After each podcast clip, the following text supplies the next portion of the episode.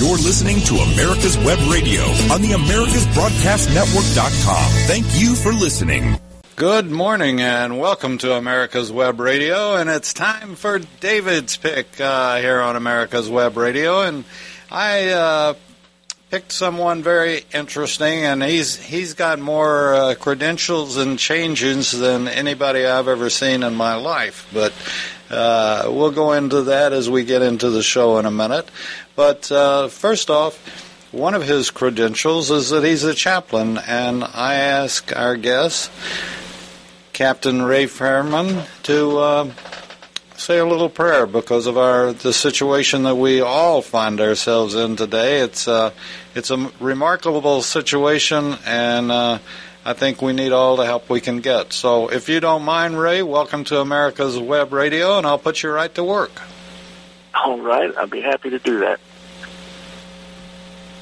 Almighty God and Heavenly Father, we just thank you for the many blessings that you've given us throughout our lives. I thank you personally for the many times that I've had to walk through the valley of the shadow of death in one form or another. And Lord, you've never failed to be there with us. And while the world seems to be panicking and losing control all around us, I just thank you for the fact that, Lord, you have never left the throne. You are still in control. You will guide us and take us through this situation that we are facing as not only a nation, but as an entire world. And Lord, uh, just you're not a God of fear and you don't instill us with a spirit of fear. So I just pray that you will give peace and comfort to those people who are out there, but mainly those who don't know you and know the power that you have, Lord, and know that you will carry us through this. For you walk before us, you walk beside us, and you walk behind us and stand behind us, Lord. And I thank you for doing this with so many of my brothers and sisters who are first responders and military and who are out there helping, and for the healthcare workers that are out there on the front lines, Lord. Give them the endurance, the strength, the wisdom, and the courage to handle this situation and to come out the other end stronger and more compassionate for all of us in Christ's name. Amen. Ray, thank you. Um, you know, this is. Uh, I was I can't remember who I was talking to yesterday or day before. I was talking to uh, someone and uh, I got laughed at by my family back then when I had a family. But uh, anyway, uh, for some reason I had it in my mind that this would all be happening uh, five or six or ten years ago, and uh, you know I I think I was like many people. This is totally completely 100% caught me and everybody else totally off guard. Uh, and I think by not knowing, uh, there's a, there's the old saying, education uh, uh relieves the fear, and uh, we're not educated. We didn't know how to handle this, and uh, I think that's still what we're going through. Is we, we don't know how to handle this or what to do. Oops, excuse me. Um, we're uh, dead gum. I don't know why that's doing it. Anyway, we uh, uh, we are we're finding ourselves in a situation that uh, uh, that uh, is like stepping off on the moon. We don't know what we're gonna, how deep we're gonna sink or anything else. But uh, like you said, with God's help, we'll all make make it and make. Th- make it through this, and uh, hopefully we'll come out better people on the other side. So, with that being said, thank you for joining us today, and. Um, Ray is a member of the Georgia Military Veterans Hall of Fame, and you want to uh, quickly explain that, Ray, how you were nominated and uh, and uh, brought in, inducted into the Hall of Fame. Well, I'm a member of the uh, Athens Area Military Officers uh, Association. I'm the chaplain for that uh, group as well. And it came as a surprise to me that uh, they know that I'm very active in the community, the, the members of our chapter. And uh, I didn't even know that the Hall of Fame existed. Uh, it's, you know, I go through life, and I, I guess we're an achievement-oriented society. A lot of us are. In my early days, I guess I probably was too, because I was taught by family and those around me that uh, the things you accomplish are the most important things, and you have to go for the gold. I learned throughout my career, both in military and law enforcement, that that's not really the truth. It took a little while for me to wise up, but we're not measured by how much we accomplish, but by how much we accomplish for others. So it just seemed second nature to me in the later years in my life, and I began to work more and more for other people. And one day I walked into our one of our meetings, and uh, the officers told me that uh, I work with that we've submitted your name to the uh, Georgia Military Veterans Hall of Fame, and uh, we don't know if it's going to go through or not. And I guess your nomination goes in, and it can last for three years. And in the first year, I was. Uh, they told me I was kind of beat out because they gave a guy by the name of Charlie Beckwith, who's the, kind of the father of the Green Berets in special operations, uh, a posthumous nomination, and he went in. And I just went on with my normal life, and the next thing I know, I get a phone call one day, and somebody's telling me that I've been nominated and in 2019 inducted into the Georgia Military Veterans Hall of Fame. And there are three ways you can go in: one for achievement, one for valor, and one for service. And I believe mine was for the uh, service that I'd done for my community and fellow man during my military career, during my law enforcement career, and after. Uh, so it's an unexpected honor, and uh, I'm very thankful. But there are over 600,000 veterans in the state of Georgia, and I'm sure that there are many of them equally or more qualified than I am to have accepted that honor. And when I went in, I, I said I will accept this on behalf of all of those people, whoever signed their name on an enlistment contract and volunteered to step forth and uh, defend their country and the rights and liberties that we have. Well, I, I think today that's even more important, and that, uh, and and I think it's going. Uh, my personal opinion is that it's going to grow, uh, and that is that uh, we're seeing the reservists, the uh, ARs, Army Reserve, and National Guard, and uh, there is a difference. And but we're seeing them more and more and more states calling up their National Guard and or their AR to do uh, duties, which is is totally uh, well away from what the Guard or our AR is initially meant to do. But they, you know, I think it proves that that our military is there 24 7 under any circumstance. And we have sure thrown at a circumstance that nobody uh, ever anticipated or, or even thought about that we'd have to call up the military for help. And yet, you know, this goes back to almost the Revolutionary War is that there is a certain fiber, there's a certain DNA, there's a certain bloodstream that's uh, OD green maybe, but uh, there's a certain makeup of a person that when they're called to defend their country and, and when as I read, you know, and what I raise my hand for, defend your country against all foreign and domestic, it doesn't identify what defend means. What are we defending? Is it a, all of a sudden everybody thinks it's got to be another person or another country or something like that? But what we're finding today is as an invisible enemy, and uh, as President Trump has identified it as the invisible enemy, and it, it is very much that way. And we, uh, I, must add, I, I have to because he's he's become a very very close friend and you know you know the name uh, Ray Richard Dix General Richard Dix. And um, he does the show for us here at America's Web Radio or did but he will be back. He will be back. I'm just kidding him. I give him a little grief uh, frequently but he will be back doing the show remembering Desert Shield and Desert Storm because I've been amazed at how many people, and that's the reason he does the show, have forgotten about Desert Shield and Desert Storm, and it was only yesterday, comparatively speaking. But anyway, um, General Dix, because of his qualifications, and uh, I don't know how many people know this. I know you do, but once a general, always a general. You may retire, but you're always subject to being called up. And really, uh, a little known fact is that anybody with a super specialty in the military is subject to being called back up.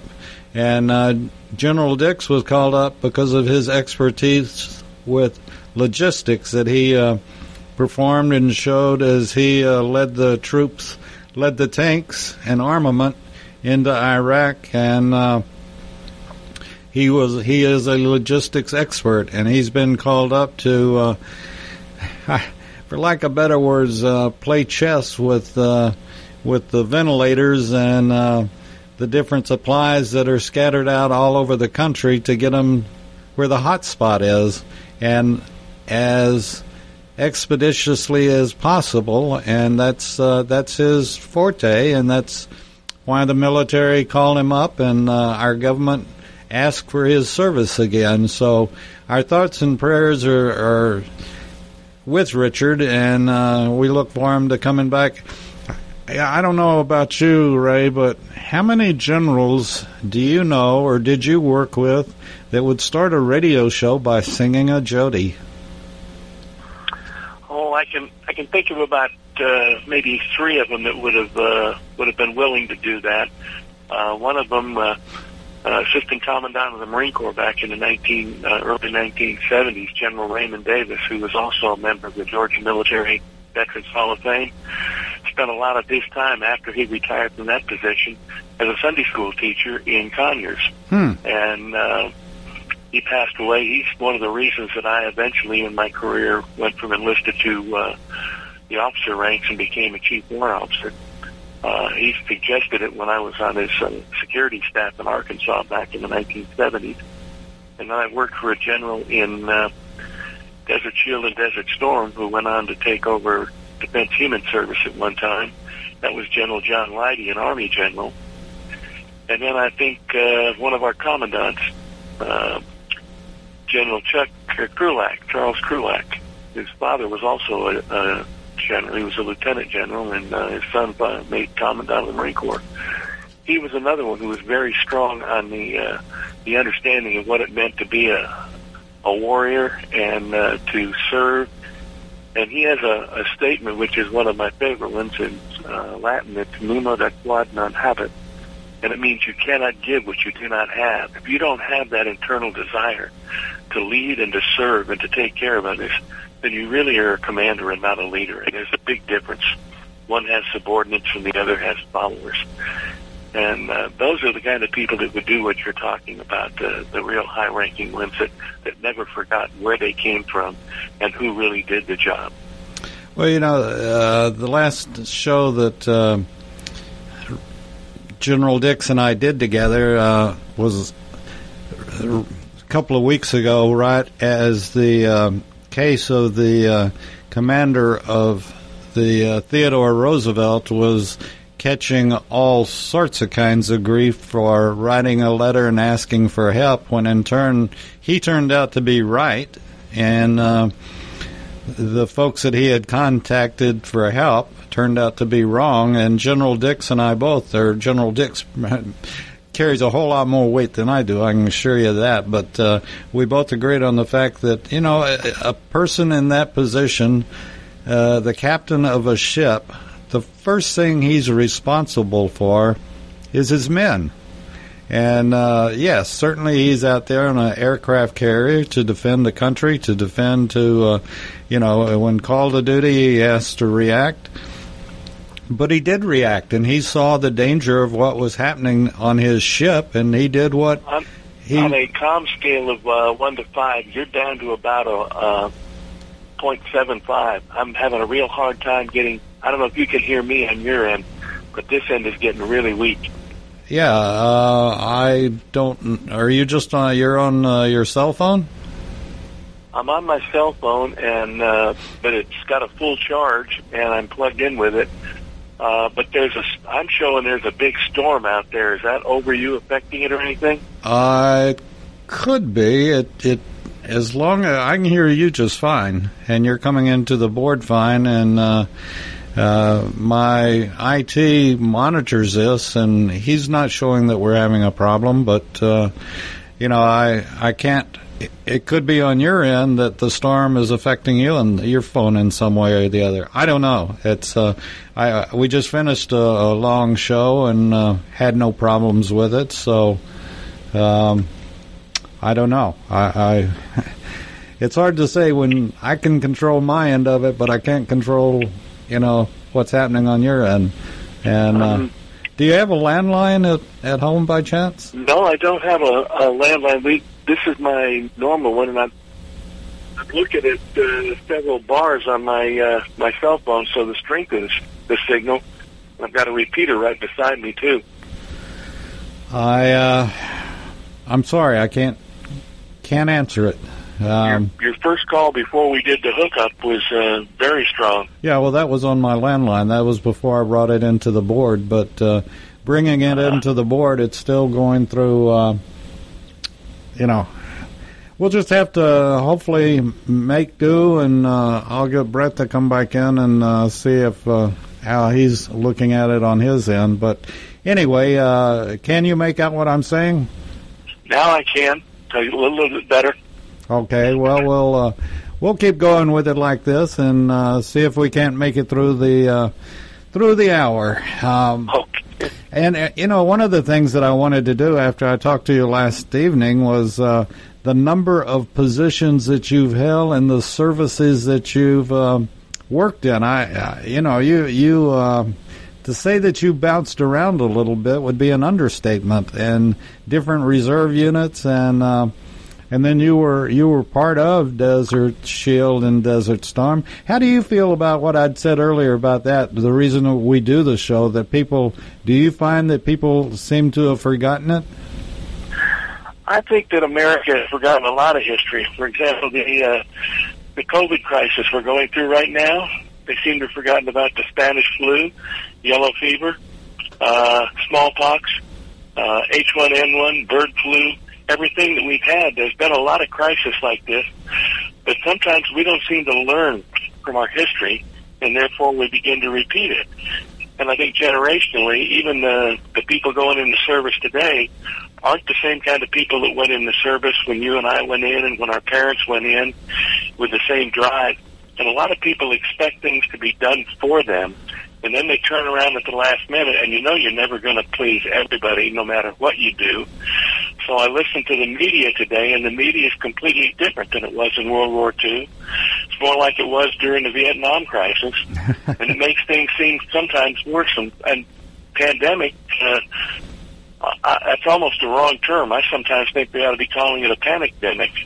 That's you know I agree, and uh, many many I've uh, mentioned this several times, but many years ago when I was on when I first started out in radio, if I had done what they are doing today, I'd have been fired in less than a second. It would have been a, mm, I mean, it would have been quickly.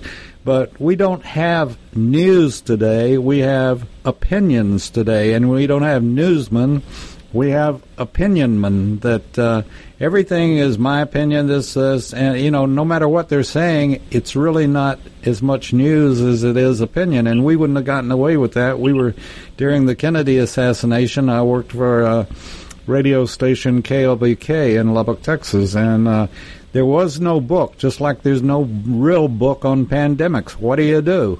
And uh, there was no real book that we could pull off the shelf on what do you do when a president's assassinated. But we stood there and pulled AP, Associated Press, and uh, United Press International, a teletype, and that was the facts as they knew them coming in. And it wasn't somebody's opinion being sent to us. It was facts as best we knew. And that's what we delivered to our audience. And today it's uh, some producer's opinion that some good-looking guy or good-looking lady says you know will read or will say as as facts and it's not necessarily facts. So um, there's a real problem, and and we found I don't know if you're old enough to remember or not, Ray, but the uh, the real uh, ability of the news and particularly TV was highlighted by Walter Cronkite, and then all of a sudden he became Mister everything on quote unquote the evening news, and he started it by by the tears he shed for um, Kennedy, which you know I I don't blame him for that. That was his emotions coming out, and that's you know I've never blamed him for it. But it all started there, and then he went a step further, and this is where we have what you said about today as a uh, panic demic, and that's the fact that he started counting body bags every night, and uh, the influence that had on people on that were serving in Vietnam, had family members die in Vietnam, and he he influenced a lot of opinions on Vietnam, un, unrightly so, and um, yet he got credit for you know, knowing what he was talking about when in many, many cases he didn't. And uh, I think it was one of the worst jobs of network news ever. And that was, well, today we had 43 body bags. And, you know, Mm-hmm. that. I do. Um, that was that was my war, and the first newscaster I remember ever was John Cameron Swayze. Right, yeah. And NEWS stood for North, East, West, and South, and that was all the facts coming in from those directions. Today, NEWS stands for nothing except wild speculation. Yeah, that's very good. I hadn't heard that, but that's I agree, and that's uh, John Cameron Swayze, uh, the Timex master. That's right. You can't stop it from ticking, but uh, you know, he, he that was news, and and the rest of what we got out of Vietnam was like you said, either speculation or hype to get more people to watch, or to try to see what kind of influence they could have, and they had a lot of influence. And I guess that was really the first uh, time media was used in a real war situation. And, uh, you know, the. There was a reason for why they wanted to influence people, and we've got the same situation today. And uh, at least uh, you coming back, and I, and I always state, and I mentioned this to you yesterday. Yes, I joined during the Vietnam era. You and I both raised our hands and uh, took the same oath, but I did not serve in Vietnam, and I don't want anybody. I don't want to mislead anybody or ever that to think that I served in Vietnam because my heroes, my friends, you and many others that served in Vietnam. You know, that's it was a it was a, a terrible, brutal war that uh, we're just really finding out some of the things about it that, uh, uh, like um, uh, Bob Babcock over in uh, Athens just uh, published his book called "I'm Ready to Talk," and it's the stories of of folks that came back from Vietnam and. I knew a lot of them, and, and obviously when I was in AIT and ba- or in basic and AIT, uh, my sergeants were sergeants that had served in Vietnam, and uh, they came back and were telling the stories that uh, people wouldn't believe, and yet they were true, and it was fact, and it was enough fact that uh, it could make you sick. And then uh, we found our real heroes, or not not just our heroes, but another brand of hero. And I always mention them on almost every show that I do, and that's uh, the dust off pilots. Those guys were absolutely remarkable. And we have all the triage nurses. We've had Donna Rowe on. I'm sure you know Donna.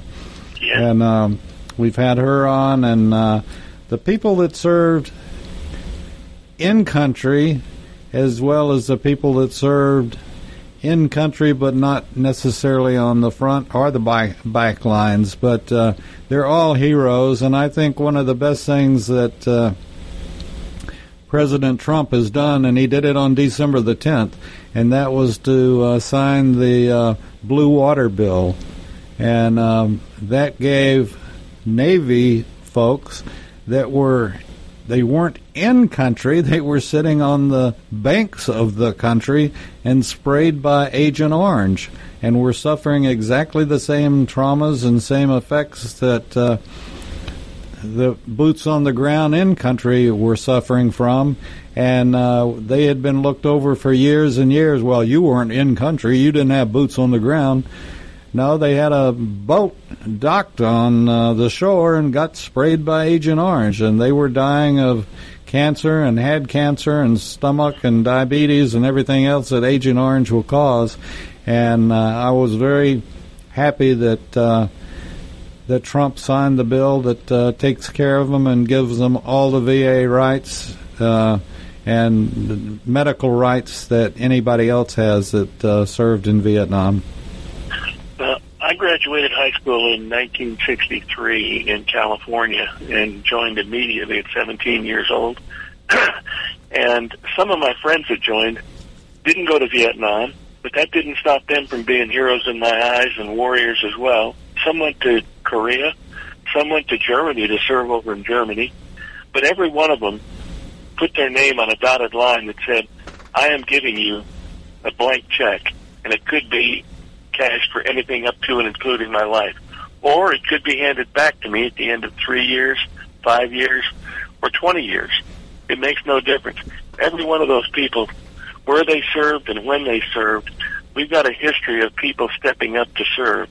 About 1% of America really jumps up and says, I will serve this country no matter what. 1% of America says, I'm going to take advantage of this country and everybody in it no matter what and the other 98% are out there happy that those two exist and kind of offset each other. well, I tell you what, it's like uh, I and I will throw you into this too, Ray. Uh, I don't think I've had a guest on that uh, at any um, given time uh, wouldn't, if called, no matter how old we are, if it, if we were called up to do something, um, we'd do it. And this was just like Richard. Uh, I was kidding him about how many times did they have to ask you to uh, to give up right now and go back in and do what they wanted you to do. And you know, he laughed and he said, "No, once, obviously." Uh, that's that's all they had to ask was once, and um, there he went.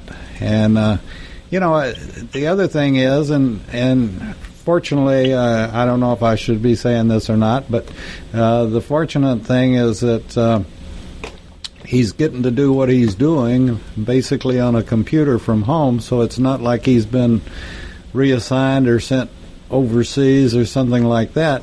But it's still, and I don't care if he is at home, it's still. Uh, a drain on his family that he's you know he's doing X amount of whatever from his home, but he does he's doing it gladly because he was needed, and uh, you know he didn't well, that, he didn't. That brings up a you know a, a thought from my mind about how humorous sometimes things are, and at the same time they're not. But I put my first ten years in on active duty during the Vietnam era, '63 to '73, and then I went reserve and became a full-time police officer. And when the Desert Shield and Desert Storm came up, I was working in uh, Florida as a corporal on a sheriff's department, and I was pulling my two weeks with the U.S. Central Command up in Tampa uh, when Saddam decided he was going to go and do what he did. And uh, the whole active duty, I was assigned as an IMA individual, individual mobilization augmentee, to the actual active duty unit at CENTCOM headquarters and they were practicing for an exercise. We just got General Schwarzkopf as our uh, CINC, and they were up there practicing uh, some new uh, concepts of operations up in uh, northern Florida. And all of a sudden, I was talking with my active duty boss who was up there on the exercise from the headquarters building and asking a few questions. And we had a few problems on some message traffic. And lo and behold, he said, called me back in about five minutes and said, we're quitting, we're coming home, that's real. And boom, I spent the next six weeks on extended active uh, duty for training.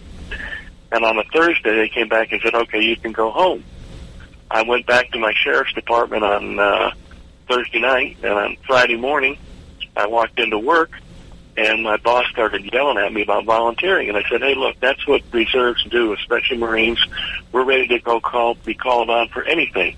Otherwise, I wouldn't be a part of that unit." He said, "I'm not talking about the six weeks you just spent there. I'm talking about you leaving again." I had no idea what he was talking about. and he handed me a seven foot teletype that had come in on our teletype machine from the Reserve Support Headquarters for the Marines in uh, o- Overland Park, Kansas. And it said you have volunteered for additional active duty, and you were to report back to uh, Central Command Headquarters on Sunday morning. You're leaving for uh, Riyadh. And I went, wait a minute. And I called them and I said, how come this volunteer stuff? I don't mind volunteering, but I'd like to know what this is all about. And they said, you see the seven names on the list? Yours just happens to be alphabetically first. These are the first seven Marines that we activated out of the reserves involuntarily since the Korean War. So we don't know how to get the hard code out of the orders machine, the computer out here. We're working on it, but you seven guys are involuntarily mobilized right now. Go. I hadn't even unpacked my go bag. I put it back in the car, and the next morning I was back on my way to Tampa, and Sunday night I was on my way to Riyadh. And I thought, well, that's what I signed up for. And And how I, the other six people stayed at uh, Tampa, and I was the only one to go forward. And I said, that's exactly what I expected, and that's what I wanted. and how did your family react? I'm very lucky. I married a uh, woman who, uh, 50 years ago, decided after I, 18 years of our marriage, and my son's going to West Point at that time, she decided she's going to go and join the uh, Army Reserve as a nurse. She was a nurse for all of her life, and she went in as an Army nurse in the reserves, and she served during Desert Shield and Desert Storm in the stateside uh, VA hospitals and with a combat support hospital. My daughter eventually went in the military too, so my wife reacted the way that she, uh, we say, a good Marine Corps wife would. She has always been there. She's always supported me.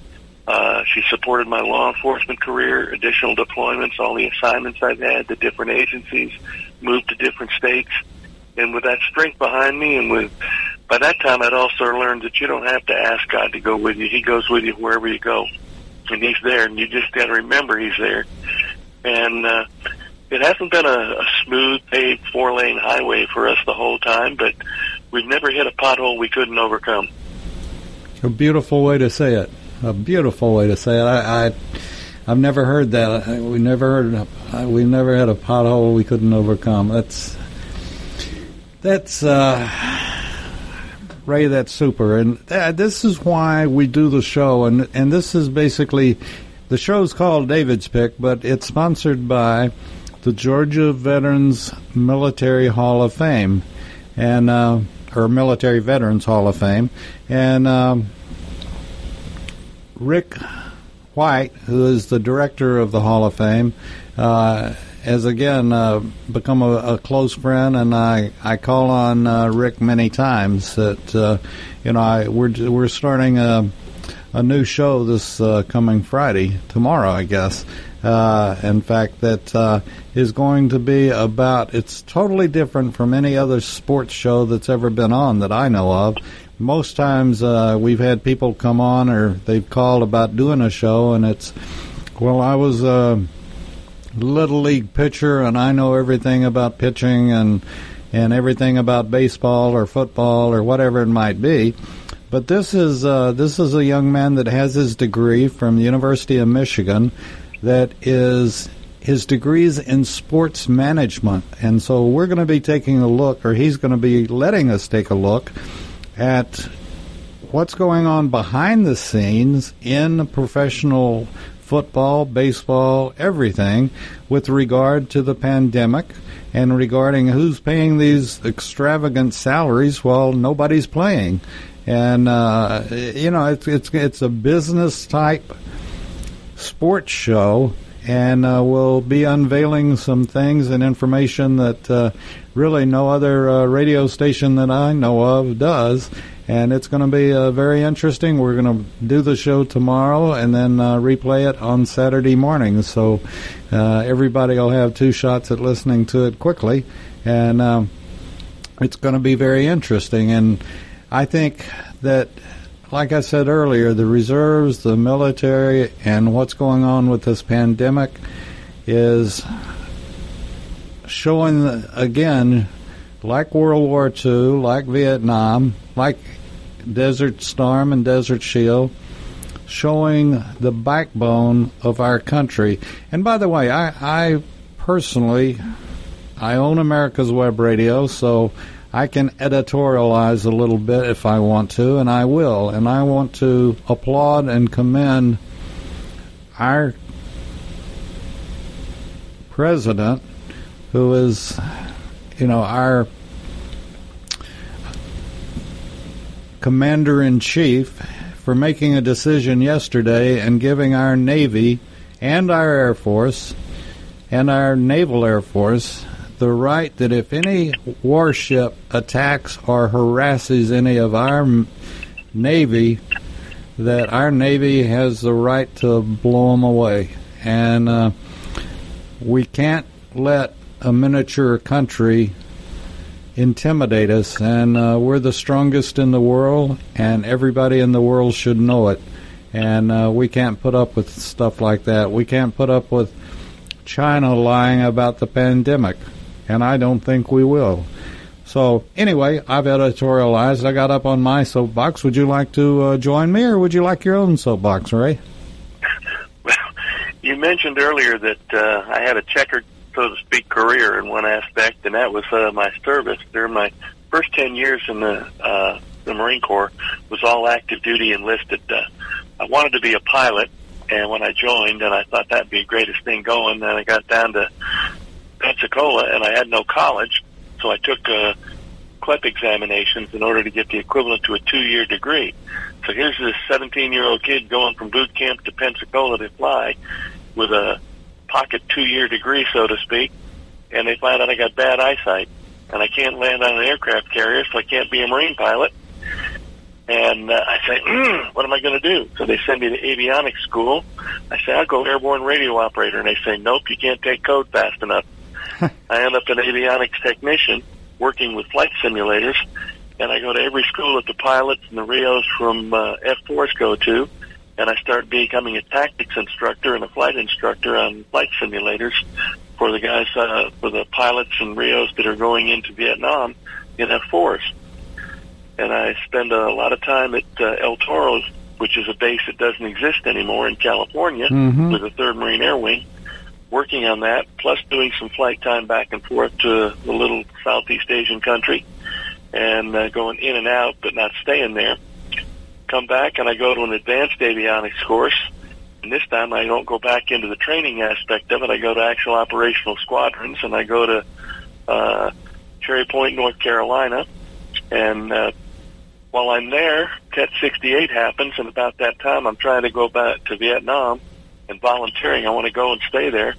They send me to OCS, and I spend three months in OCS, and all of a sudden I'm saying, nope, I'm a buck sergeant. I got to go where the work is, and I volunteer to drop out of OCS and go to uh, Vietnam. And while I'm in Vietnam, I find myself doing infantry jobs, ground operations, and air operations, flying in helicopters, C-130s, uh, working with a Phantom Squadron, uh, one of the best Phantom Squadrons in the Marine Corps at that time, uh, flying more tonnage and more sorties than anybody else. Wow. Uh, pick up staff sergeant, come back, and the Marine Corps, in its wise wisdom, says, "Nope, you're going to be a cop," and they change me and make me an MP as a staff sergeant. And I've never never served a day in patrol in all my life. I've never stood a gate or anything else, and now I'm a supervisor at Camp Pendleton. Then they start sending me to school, and I go to Northwestern Traffic Institute up in uh, Evanston, Illinois. I get six cross country transfers in two years. I find myself as a chief instructor and uh, a CID agent in uh, Arkansas, working as a recruiter and an instructor at a uh, infantry unit that's converting into MPs. And then I say, "Whoa!" Big deep breath. I'm married now. I got one child. I said, "I'm going into reserves." And I go into reserves, and the only unit that's anywhere near me is an Army Reserve unit. I go Army Reserve, then Army National Guard, one engineer outfit, one is an infantry outfit. Then I go to a military police outfit, and I'm with them for three or four more years. Then I go to, I'm transferring in my civilian police job, and I'm uh, the undersheriff of Frederick, Maryland, uh, Frederick County, Maryland, in uh, 1977, I believe that was. And I go to the Air Force Reserve for two years. Uh, I go from an E7 down to an E5, and then next drill I go in, and they say, nope, you got too much experience, all that, you're going to be an E uh, E6. So I go up there. A year later, I'm going, I can't take this. I go back to the Marine Corps Reserve, and I get picked up in my old aviation squadron and find myself working for a gunnery sergeant who was a lance corporal that worked for me in Vietnam years before. About that time, the CO puts me in for the warrant officer program.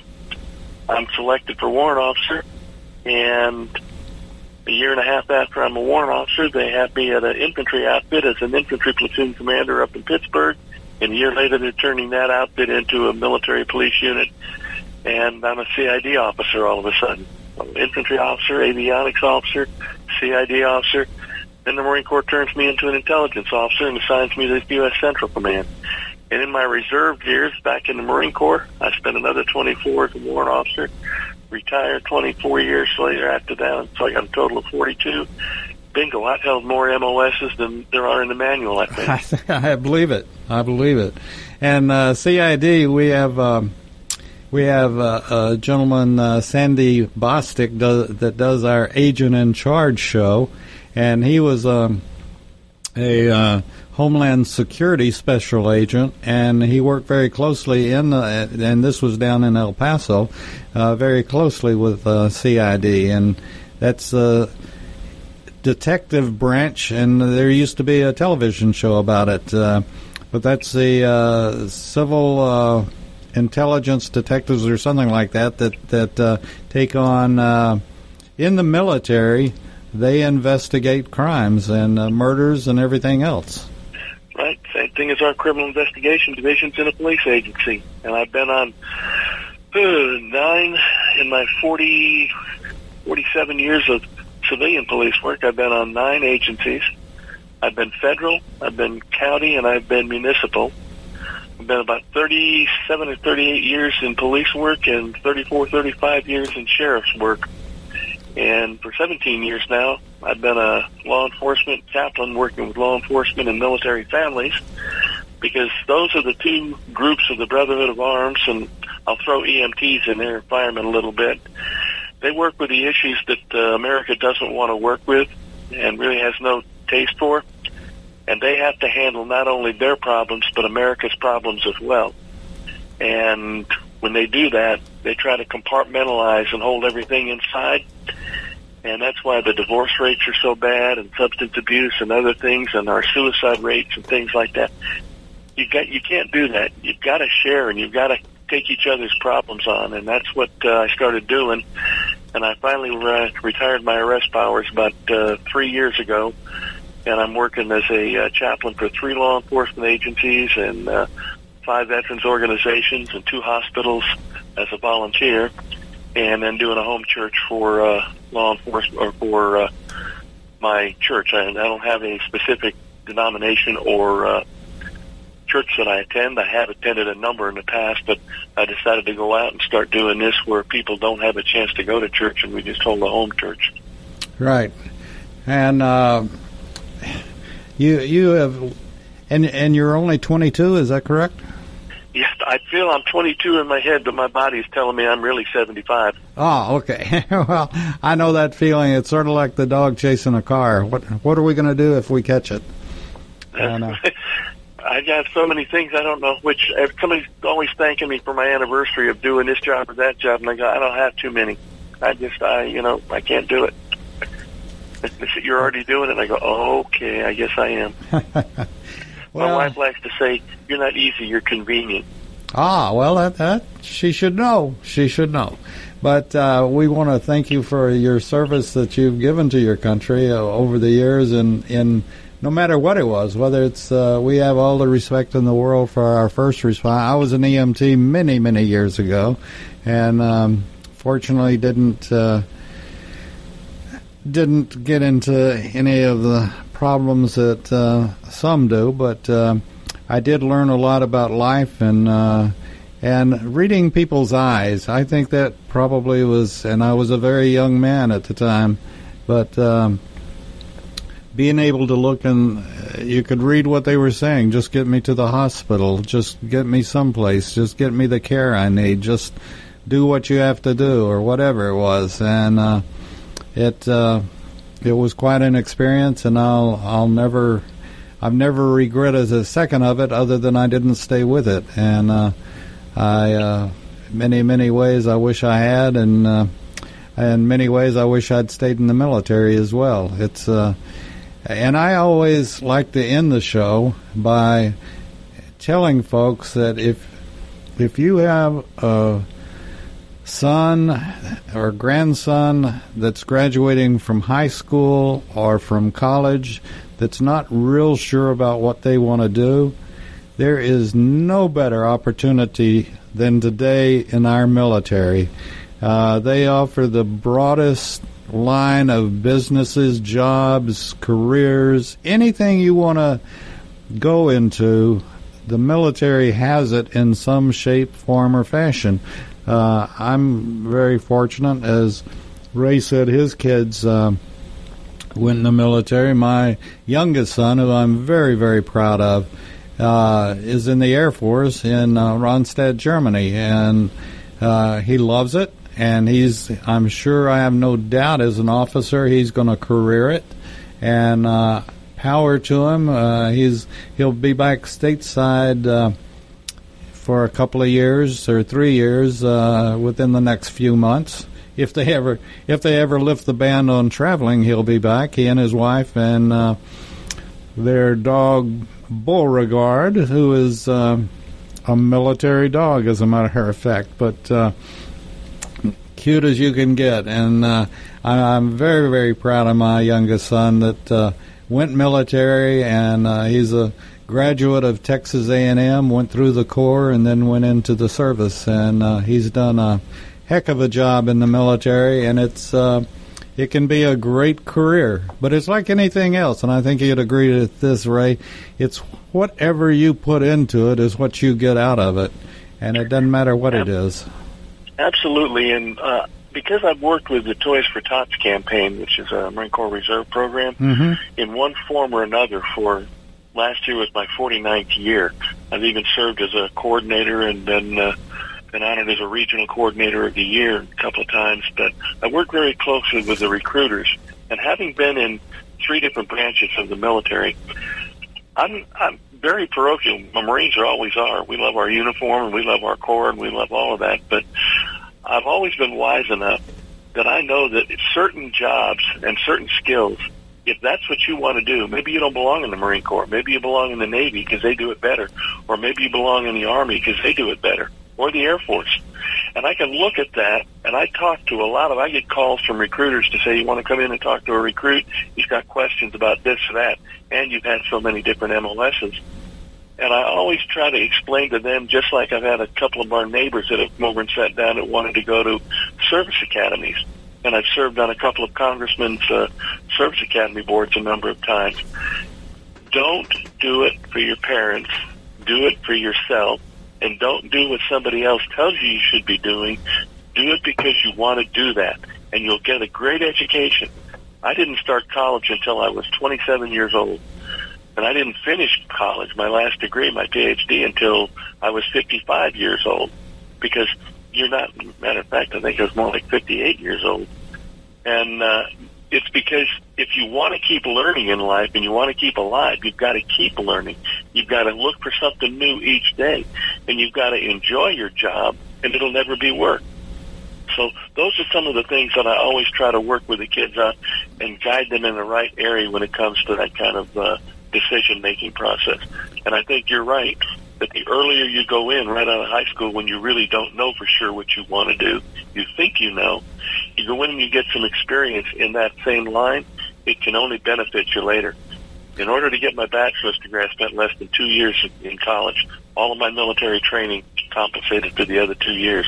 Wow. When I got my master's degree, I had to spend less than six months in the, on that program because I still had leftover credit from all of my service schools. You know, I, I guess one other thing that I would add, and I'm you and I are about the same age. Um, and I, and we don't have a big audience of young people listening. I know that we have uh, the older people our age, and uh, some are younger. But anyway, the one other thing I would like to throw out as an entrepreneur, and uh, I've had I started the radio station and had been in an owned another business and still own it and uh, still work it as a matter of fact. But the one other thing is don't be scared to change. If if there if you have a calling to do something else, do it. Because if you don't, you'll be like I am. You'll regret regret it down your life somewhere, and um, you don't want that. You know, I like to say it this way. God gave you a great big windshield to go forward in life, and He'll leave you two small rearview mirrors to glance back and see where you've been. That's right. That's very well said. Very well said, and that's very true. And uh, today, uh, it's going to be very interesting to see what washes out after the pandemic is over, and it will be over. It's just a matter of not if, but when. And uh, it's going to change a lot of families, a lot of lives, a lot of decisions, and uh, but it will. And uh, it's, it, in my opinion, it's been a great privilege to watch our military come through and do what the president asked and what was needed. And uh, you know, like like you and I were talking last night, and I always mention the fact that the military, in my opinion, is the largest fraternity and or sorority in the world, and that you know you get two people in a room, and very quickly you'll find out if the person you're talking to is a veteran or happens to be on active duty. But I don't get at my age, I don't get many active duty folks, but I get a lot of uh, a lot of veterans, and they're the most wonderful people that you'll ever hope to talk to. Just like Ray, and uh, I've enjoyed the the hour that we've spent. Not quite an hour yet, but is there anything else, Ray, that you want to cover right quick that we need to uh, really address? I would just like to say that I think uh, our small group, our, our military and paramilitary folks, and that includes our medical folks that are out there. When you go into that, you got to go in with your eyes open, and you have to really understand. And those of us that do understand in those professions are not going to be complaining about hardships because we expect them. That's what we go forward for to do things others can't. And I remember on uh, December 7th, 1941, when I wasn't even born, but I remember that day and what it stood for and how America reacted. There are people today that don't even remember that Pearl Harbor occurred mm. on that date. They don't remember what it was like. And on uh, 9/11, my wife was at a conference in Reno, and we had flown out there. And when it happened, she woke me up to tell me we were at war, and I didn't believe her. And I looked on TV and saw what was happening because she was the one with the conference. I got to go on my first vacation, and I don't know how long. I had just been ordained as a chaplain, and I spent my next three days in there trying to figure out how to get home to Georgia from Reno. And I was being a chaplain because there were so many people that couldn't get home, and they had people from New York and everywhere. I was doing a job right there for somebody else at that time. And yet we have people today that would talk to you on the way home. We we had to drive a, a wrecked rental car all the way back to Atlanta, and everywhere I stopped, people wanted to talk. All across the country, America pulled together. No other things were on their mind, and yet today, before we had this little pandemic or panic-demic, as I say, people were back to being their normal way don't let the things in life that put us together pull us apart because we get lackadaisical after it's over. I want you to remember these kind of things because when you don't remember your history and you're not concerned about it, you will repeat it over and over again.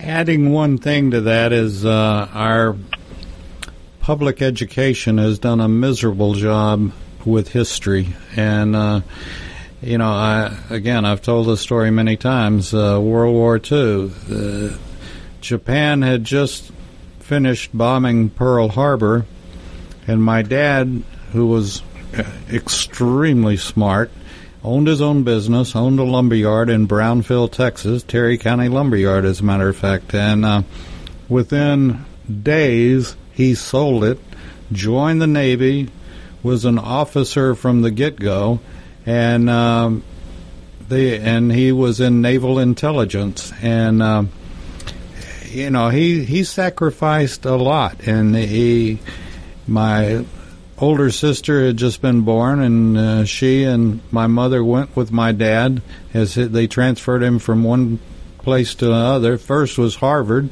uh, where he did Intel, and then out to Arizona where he did Intel, and uh, it was amazing. He had a heck of a career in in a few years, and the things that he did, and there are not many people that I've I always respected my father for. You know, he had it made, and yet he was one of the first. It was just like some of the folks uh, during 9/11 that sacrificed, sold their businesses, did whatever, and uh, it was deplorable to me. The one thing that, uh, if I've ever been disappointed in our country, was um, I was coming back from AIT, and you couldn't wear your uniform through the air, airports. And uh, I thought, what a disgrace. You know, I'm proud that I've served. I'm proud that I've gone through basic and AIT. And why should these idiots that won't serve dictate when I can wear my uniform.